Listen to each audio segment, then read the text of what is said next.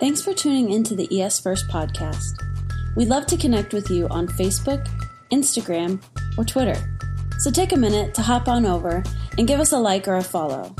And of course, if you're ever in Excelsior Springs, stop on by. We can't wait to welcome you home. Those of you who do not know, my name is Josh. I'm the youth pastor here at ES First. And if this is your first time here, guess what? It's my first time here too. I have never preached on a Sunday morning live and in person like this. I've done online sermons. I've giving talks. I've done announcements. I've done toilet cleaning. I've done chair moving. I've done basically everything other than what I'm doing right now. So I hope you're as excited as I am. Uh, I know I've been, dang, yeah, yeah. Yeah, I need that like the whole time. Just keep that same energy. So I'm a little bit nervous, but I'm also very, very excited to be here. I do not take this position lightly. If you guys know anything about the blocks and the staff here at ES First, I've had the opportunity to kind of be around them and, and inside of the loop for the last couple of years. And you really get to see how much they care about these moments they think and pray and consider and talk and meet and for hours and hours and hours all week about these moments right here because this is very important. Right here, what we're doing is we're refueling, we are reloading to engage the world with what we have, which is hope, which is the gospel of Jesus Christ, right? When we come into this building and, and we come into these four walls, we get to reconvene and we get to reimagine and re engage and take that out. And so we are actually the light of the world, Jesus says. We're the salt of the earth, right? And so this is not a light moment. I might have blonde hair and pink shoelaces, but I don't take this moment very lightly. This is very important to me and the staff at ES First and the Block family. So thank you again for being a part of this and letting me be a part of your Sunday morning. God has actually set his church up as the plan A. I always tell the youth group, you are God's plan A. We are God's plan A to bring the gospel to a lost world, and there is no plan B. As powerful as God is, He can take and make everybody saved. He can put everybody in heaven right now in the blink of an eye, right? But what He does is He chooses to work through people like me, people like you, broken people who come here on Sunday morning to, to take the gospel out. So at ES First, we like to preach through the books of the Bible. I've always wanted to say that. Here he is first. We preach through the books of the Bible, and right now we are in the book of John. The book of John is one of God's four gospels in the Bible. There's Matthew, Mark, Luke, and John. Matthew, Mark, and Luke are called, those three gospels are called the synoptic gospels, which just means they have kind of the same story from different perspectives. And my wife, Ashley, is like a huge true crime fan for whatever reason, I don't know. We need to. We might all have to just have like a prayer circle today after church to pray for. Uh, but she, no, I'm just kidding. She loves true crime, nutty over it.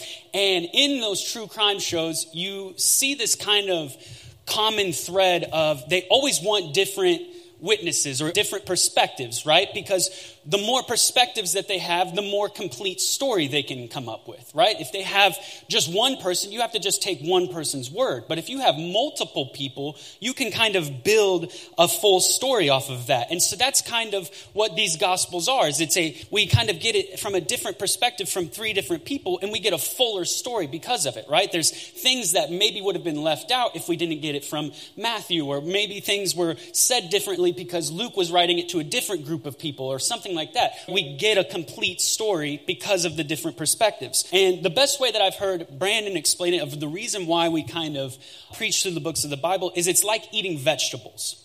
If you're like me and you grew up with like a horrible, horrible sweet tooth, you know, like Brandon would take us out for like youth group stuff when I was like 13, 14 years old. And everywhere we would go, I mean, it wouldn't matter if it was a Mexican restaurant, an Italian restaurant, a Japanese restaurant. We went all over the place in Kansas City. And everywhere I would go, I would get whatever Brandon got, and I would say, no vegetables. No vegetables, which I hated vegetables. I've kind of grown out of that, thank God, in the last two or three years. Uh, I've kind of grown into eating vegetables because of out of necessity, not out of desire. But uh, I've found out something as I kind of got older. Those habits I learned of not eating vegetables, I was lacking like certain vitamins and minerals, right?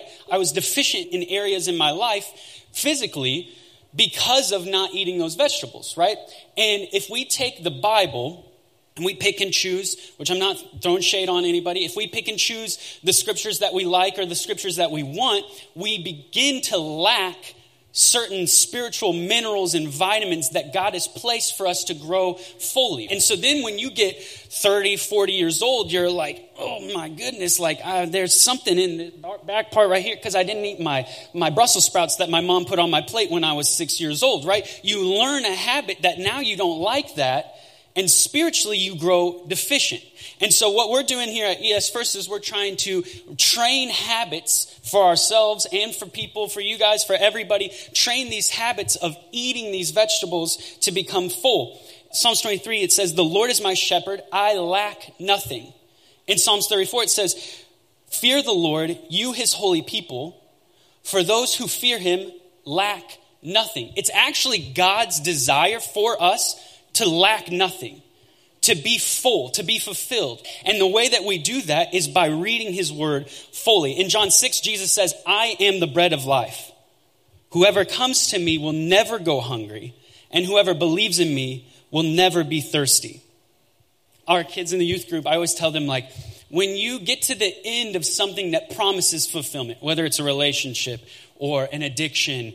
I mean, you can go down the list of stuff that promises fulfillment, fame, you know, money, all these things. You get to the end of it, and it's almost like you ate like a bag of potato chips right before bed. You know what I'm talking about? I can slam some Doritos. You get like the full size Dorito bag, I can slam that booger. But at the end of it, I'm still hungry.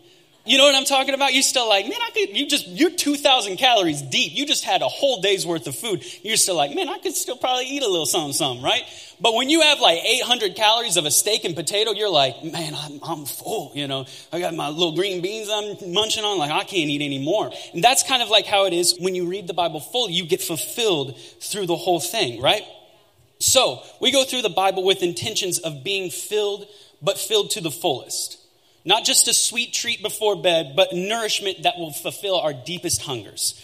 So, with all that being said, like I said, we are in the book of John. If this is your first week, or maybe you're back for the first time in a while, we are just kind of, as Brandon said last week, dabbling in. We're just kind of testing the waters of John, right? We're in John 3 this week. We're just kind of starting out. And so, John has kind of quickly become one of my favorite disciples. I have a lot of favorite people in the Bible, and John is like very, very quickly climbing the list of people throughout this study just because we get to see him from different perspectives and everything like that. But John, one of my favorite things about John, Pastor would always say he was the first disciple to reach the tomb. Do you know how people know that John was the first disciple to reach the tomb? Because in his book that he wrote, he wrote that he beat Peter to the tomb. That's the type of guy John is. He was a son of thunder, then he was John the beloved, and now he's the fastest disciple. He wants to make sure everybody knows. I beat him to the tomb, actually, just to let you know. We both started at the same time, and I was there first. That's my kind of guy. I feel like that would be me and Brandon. Like, if me and Brandon were writing our Gospels, Brandon would be like, Yeah, I'm way smarter, way cooler, way taller, way better. I'd be like, Yeah, but I beat him to the tomb. So we're just. The four Gospels, there's three that kind of go over what Jesus did Matthew, Mark, and Luke. But John kind of goes through who Jesus was and who he can be for our lives. So in John 3, we are kind of met with this encounter that's just so odd to me. Like when I read it, it's different. It's different than I've ever seen interacting before, especially because a Pharisee's involved. Like Pharisee's almost like a cuss word when you've been in church long enough. But they were actually pretty good guys. But like, so Jesus kind of interacts with Pharisee and it gets really, really weird really quick. And Brandon just so lovingly gave me this week. He was like, two or three months ago, he's like, I'm going to give you John 3. And I was like, oh, yeah, I know John 3 off the top of my head like you do. That makes sense. Yeah, no problem. He's like, it's the story of Nicodemus. I'm like, oh, yeah, duh, of course. Who, who doesn't know the story of Nicodemus by heart? Like, we all know that. Can you remind me again of what happens in that one? So he was like, it should be pretty easy. You know, it's not a big deal. And then Jesus is talking about like being born again. Nicodemus is like, entering your mother's womb for the second time. I'm like, whoa, wait a second. What's this guy talking about? So we're going to dive right into that and we're going to approach this step by step, okay? So John 3, 1 through 15 says this. Now, there was a Pharisee, a man named Nicodemus, who was a member of the Jewish ruling council. He came to Jesus at night and said, Rabbi, We know that you are a teacher who has come from God. For no one could perform the signs you are doing if God were not with him. Jesus replied, Very truly I tell you, no one can see the kingdom of God unless they are born again. I love how, like, Nicodemus comes to Jesus and gives him this huge compliment. Like, man, we know that you're, you're from God. You're like, a, you're so cool. There's no way you couldn't be from God. Look at all the signs you're performing. Jesus is like, you need to be born again whoa, Jesus, like, you can't give him like a thank you off the rip. Like, this guy's like trying to compliment you. Jesus just immediately flips the script. You need to be born again, brother. So, how can someone be born when they are old? Nicodemus asked. Surely they cannot enter a second time into their mother's womb to be born. Jesus answered, Very truly, I tell you, no one can enter the kingdom of God unless they are born of water and the Spirit. Now, a lot of times we read this verse and we kind of associate this with baptism. You have to be born of water, baptized, and born of the Spirit, baptized in the Holy Spirit. What a lot of people think that he's saying is that he's talking about like actual natural birth. Because he even he asks him, you enter your mother's womb again for the second time? He's like, no, bro, what in the world? Like, Jesus is like, pump the brakes, weirdo. Like, we ain't talking about that, dog. He's like talking about natural birth, but then also being born of the Spirit, right? Being born of water and of spirit. Because then he goes on to say, flesh gives birth to flesh. Flesh gives birth to flesh, but the Spirit gives birth to spirit. You should not be surprised at me saying, you must be born again.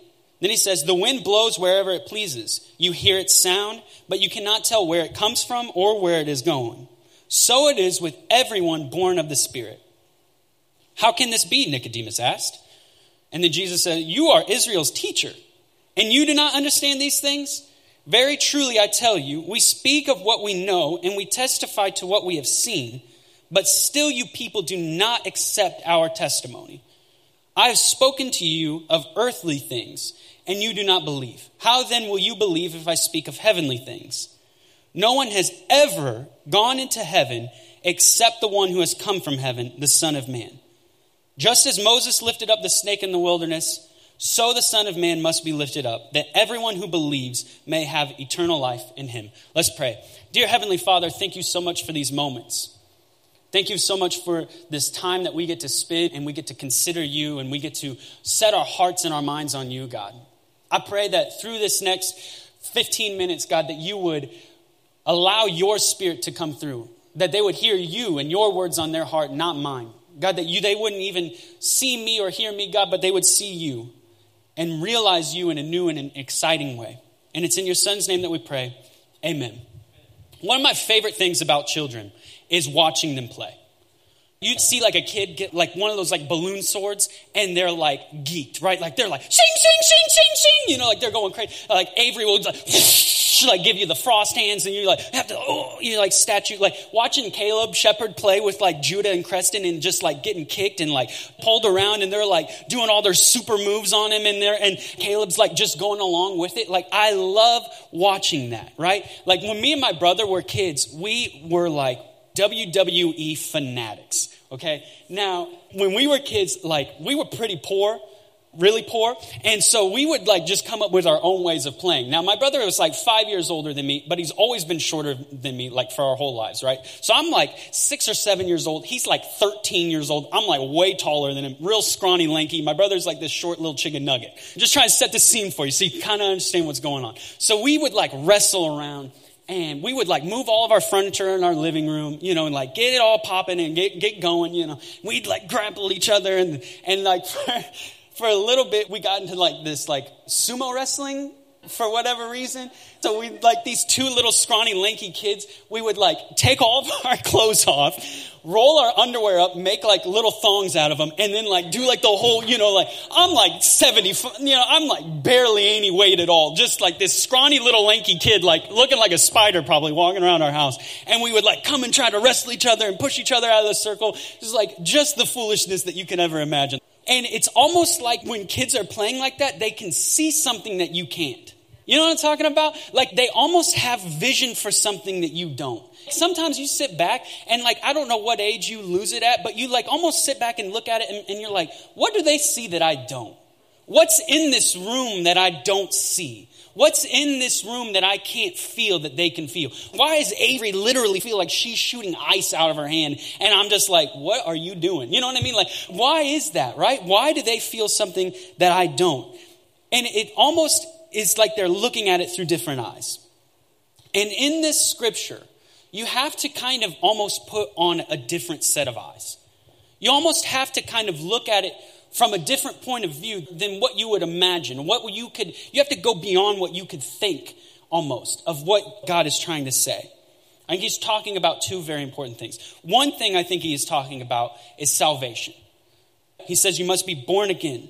But the thing is, is with Pharisees, like they weren't all bad guys, right? They believed in God. They worshiped God. They believed in scripture. They attended church faithfully very faithfully. They prayed. They read their Bible. They, as like simple as this is for you guys, because I know you guys have all done this, they even memorized the first five books of the Bible. I know you guys did that years ago. So, I mean, I know that's not a big deal. Like Genesis, Exodus, you know, the book that we skip when we like read through the Bible and through a year, Leviticus. Ever, anybody ever just sit down and just get a good book reading of Leviticus? Numbers and Deuteronomy. You guys memorize those five books like us? Yeah, yeah. That's that's what they would do. They even fasted twice a week. One of the requirements to be a Pharisee was you had to fast twice a week. That's two times more than most of these people in the room, right? Like, you ever fast two times a week? My goodness, I get to lunch. I'm like, nah, brother, this ain't it, Jesus. I'm going to go ahead and eat. They tithed all of their income. They tithe. And I even think from this passage, and when we'll find out later in John as we kind of go through the book, that Nicodemus believed in Jesus. He comes to Jesus and says, you are from God. But as soon as we hear Pharisee, we write him off. Oh, Nicodemus the Pharisee. Yeah, I know that guy. I know that type. How many times in our lives do we write people off just because of a label? Republican, Democrat? I just made like 50% of you guys so mad by saying Republican or Democrat, right? How many of you guys just immediately, like the hair on the back of your neck, just, wait a second. I got that little crick back again. Oh my goodness. Jesus tells this man, someone who basically I'm gonna just be real with you. When it comes to self righteousness, is better than any of us. I don't know the first five books of the Bible by heart. Should I had to look them up to find out the order of them? I'm like Genesis, Leviticus, no, Exodus. I'm like trying to figure them all out. He's got those boogers memorized, right? And he even tells this man, someone who has essentially every box checked. Check. You go down the list. Check. Tithe. Yep. Yep. Do all that. Fast every two times a week. God, I'm fasting. I'm skinny as can be. And he even says to him, You must be born again. You must be born again. I think there are a lot of people who know Jesus, who believe in Jesus, who, you know, talk to Jesus, who serve Jesus, who worship Jesus, but have never submitted their lives fully to Jesus. You know what I'm talking about? Like they've never fully given it all to Him. It says in Matthew 7 21 through 23 Everyone who says to me, Lord, Lord, will enter the kingdom of heaven but only the one who does the will of my Father who is in heaven.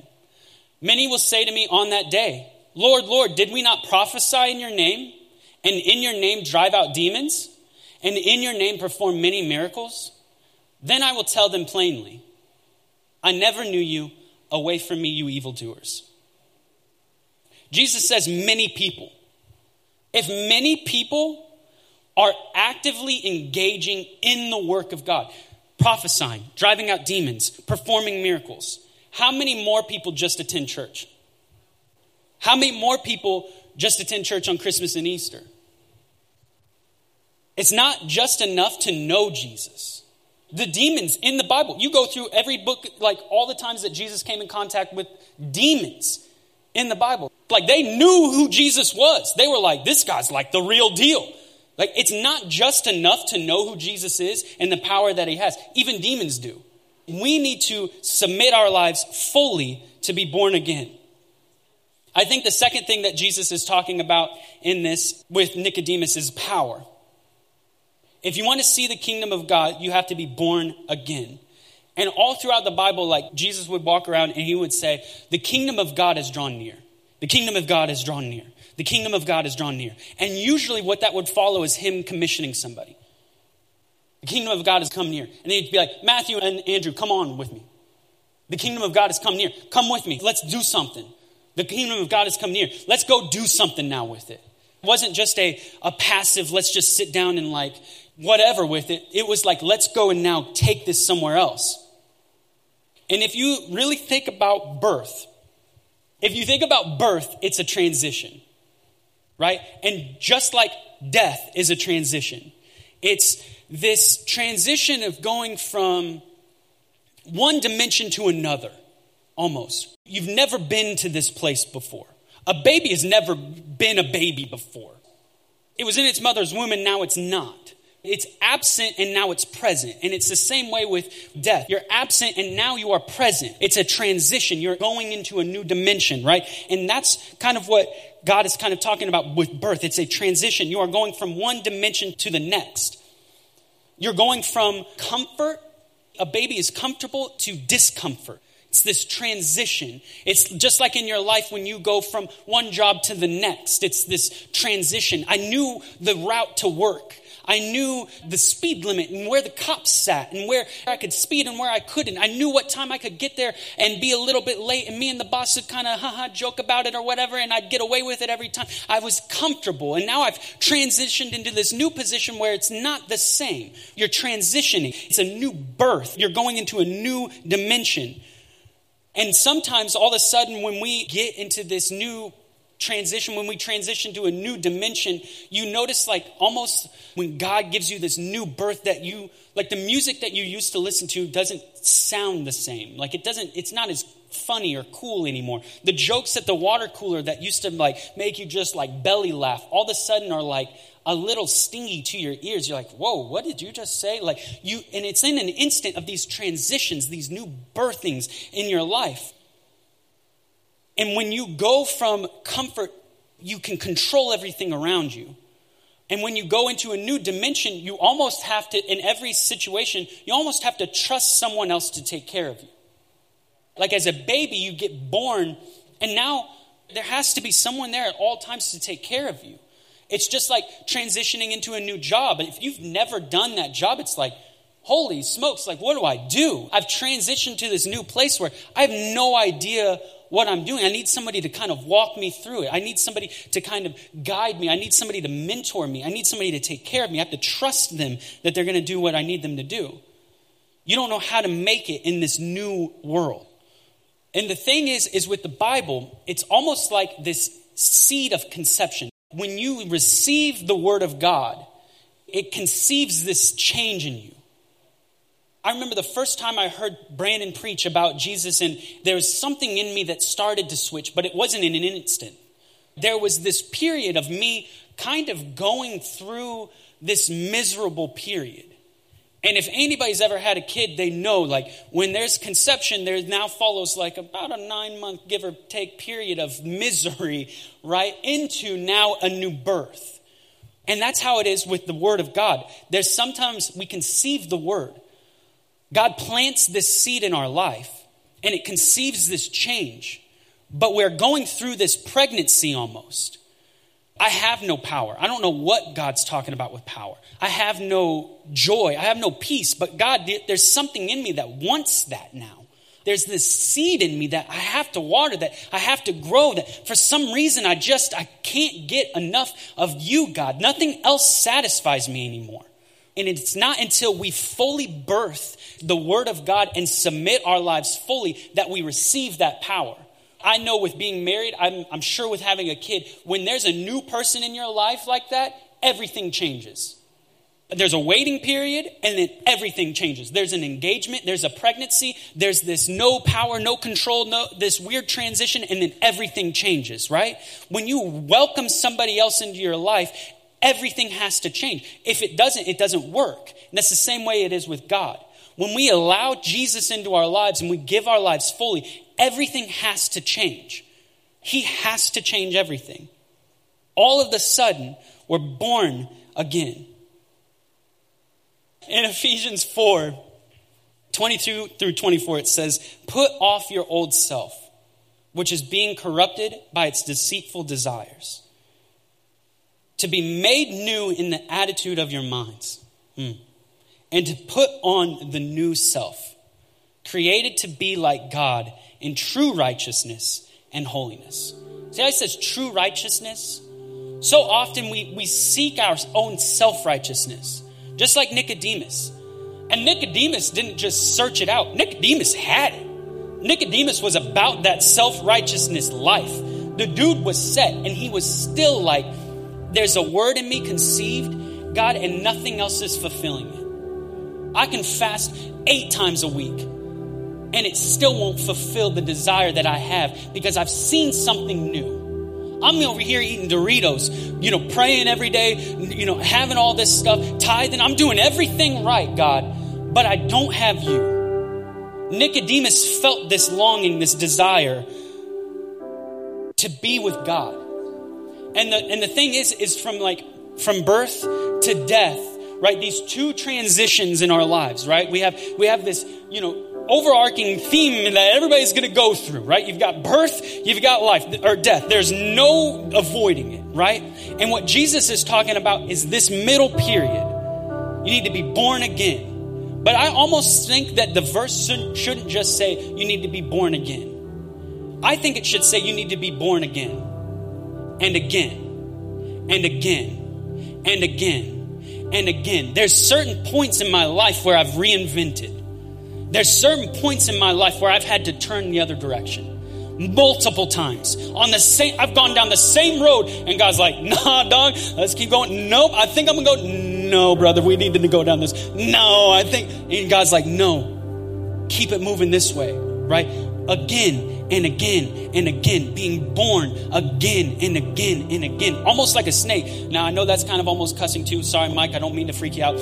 Almost like a snake shedding its skin becoming new and new and new. Grace is sufficient every single day. I have not, something new for you every single day. God is calling us to new every single day. We must be born again every single day, waking up with a new set of faith every single day. God is calling you out.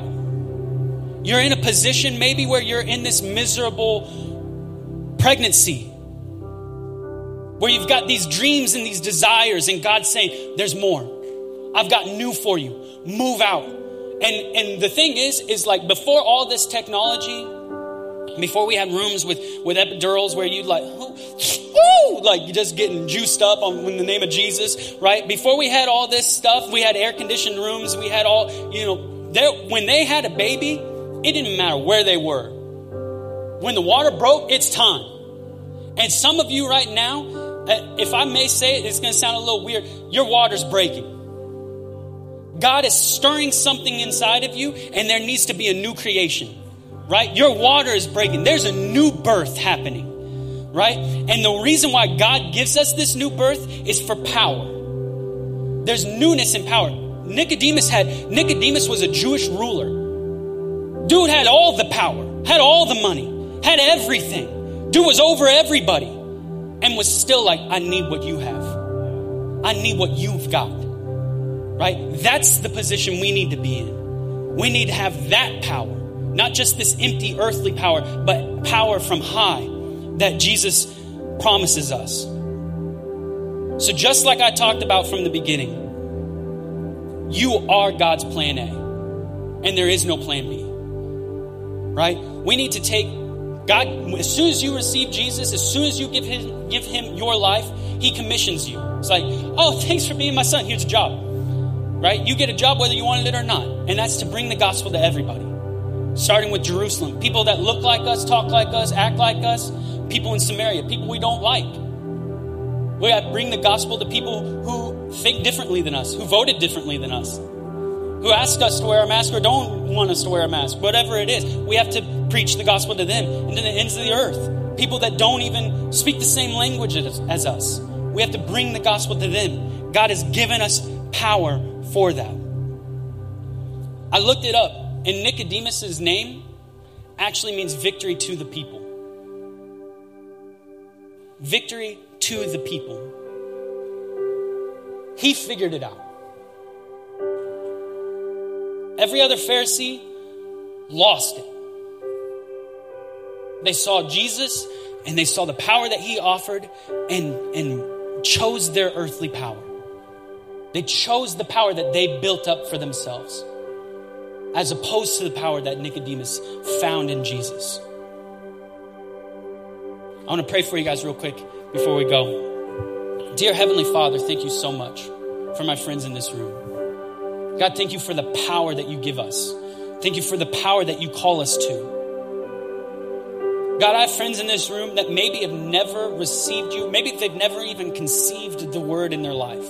God, maybe for the first time in their life, they're feeling this calling. They're feeling this, this pull. They're feeling this, this desire to change and this desire for power, God. If that's you in this room, would you just lift up your hand real quick? Nobody look around. Nobody, nobody looking at anybody.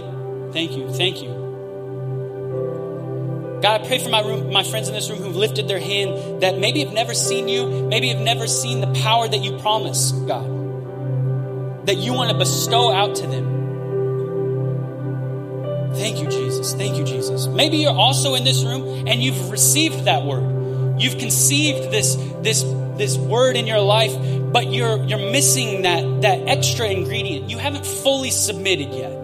You know who Jesus is. You follow Jesus. You tithe. You give. You do. All, you serve. But you want to know for a fact that you have given your life to Jesus.